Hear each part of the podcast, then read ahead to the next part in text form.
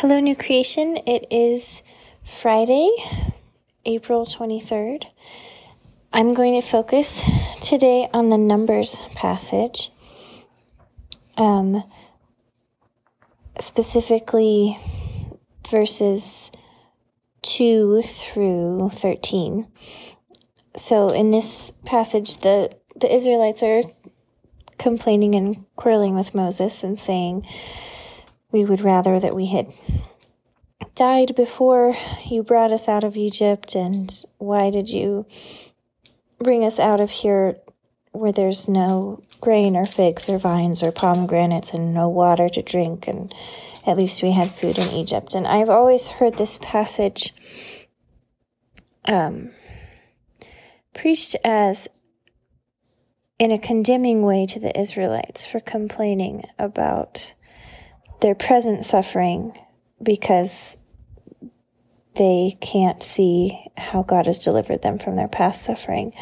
And I read it now with much more compassion toward the Israelites. Um, as all of us go from one trial to another and one stretch of sorrow to another, with patches of joy in between.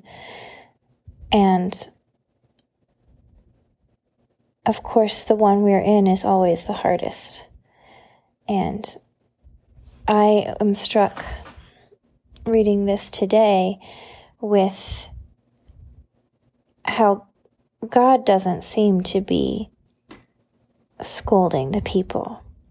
Moses and Aaron go, and um, fall on their faces at the tent of meeting, and God comes and speaks to them, and He just tells them to take the staff and assemble the congregation and tell the rock to yield its water so that they can drink. There's no that none that I can see um, scolding from the Lord, no saying, you know, show them that I am powerful and they should stop complaining. He's just saying, give them water. Here, I'm going to provide for them. But then Moses and Aaron do scold. They say, Here now, you rebels, shall we bring water for you out of this rock? And Moses lifted his hand and struck the rock with his staff.